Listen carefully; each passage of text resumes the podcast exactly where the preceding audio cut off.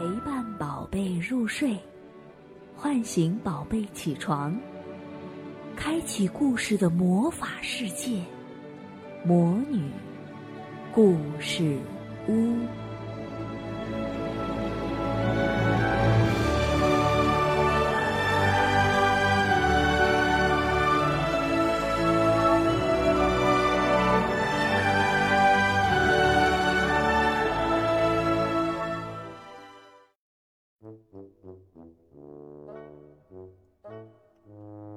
小朋友们好，我是贝勒阿姨。今天我给大家讲《小象艾拉》系列故事的第四集《小象艾拉去航行》。艾拉和妈妈住的小镇迎来了向导嘉年华，艾拉和朋友约在那儿见面，玩的开心点儿。妈妈喊道：“我会的。”艾拉和妈妈挥手。要知道，他整个夏天都在盼望着能去嘉年华玩儿。在半路上，一阵狂风吹落了他的幸运帽。艾拉叹了口气，真不敢相信还有什么比这更不幸的呢。等到艾拉在嘉年华看到朋友们的时候，雨差不多停止了。我们先玩什么呢？他问。我一定要赢一只鹦鹉，贝琳达跺着脚说：“没用的，这个游戏都是一开始就操控好的。”弗兰克提醒说：“试一试没关系的。”艾拉说：“就是。”贝琳达赞成艾拉的说法。艾拉，借我一个硬币好吗？就一个，求你了。你自己的呢？艾拉问。我已经花光了。贝琳达回答。艾拉不情愿的递给贝琳达一个硬币。我知道了，艾拉，你也不想你的硬币白白浪费掉，对不对？那你把你的幸运帽也借给我。可是我不确定这能行。拜托了，贝琳达恳求道。嗯，那好吧。贝琳达排队的时候，弗兰克、艾拉和迪克走进了镜子屋。你们看。我好高大呀！艾拉倒吸了一口气说：“嘿，快看我的腿长不长？”迪克咯咯笑着。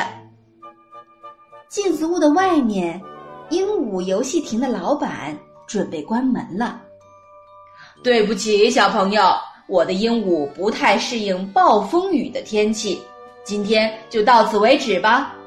他向大家解释。贝琳达很失落。决定拿艾拉借给他的硬币去玩点别的。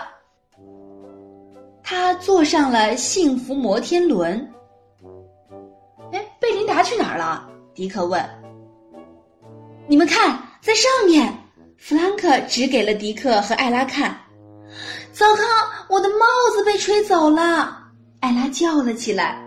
我必须找回我的帽子！艾拉一边大声地说，一边跑过人群。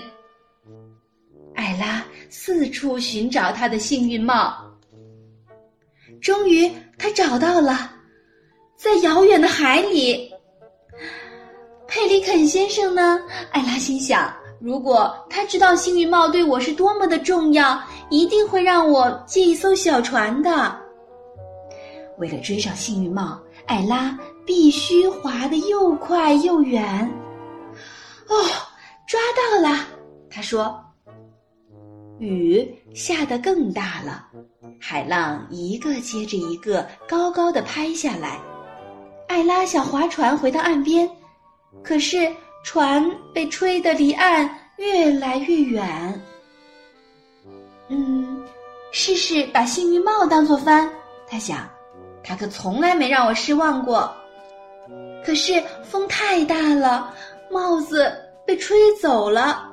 哦，不要！艾拉哭喊道：“艾拉过去的生活里还有比这更不幸的一天吗？”最后，小船飘到了岸边。这是一个艾拉从来没有来过的小岛。艾拉走进了小镇。这么糟糕的天气，进来避一避吧。”一个温柔的声音说道。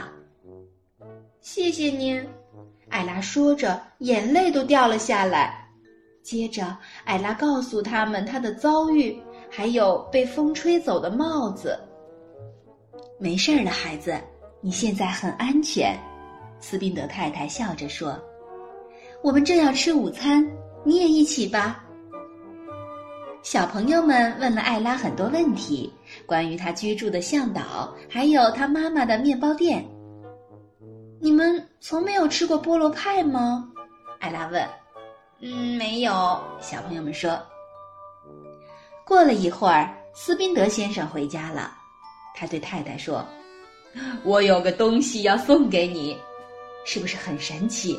捕鱼的时候最后一次网起来的。”说着，他从身后拿出了艾拉的那顶幸运帽。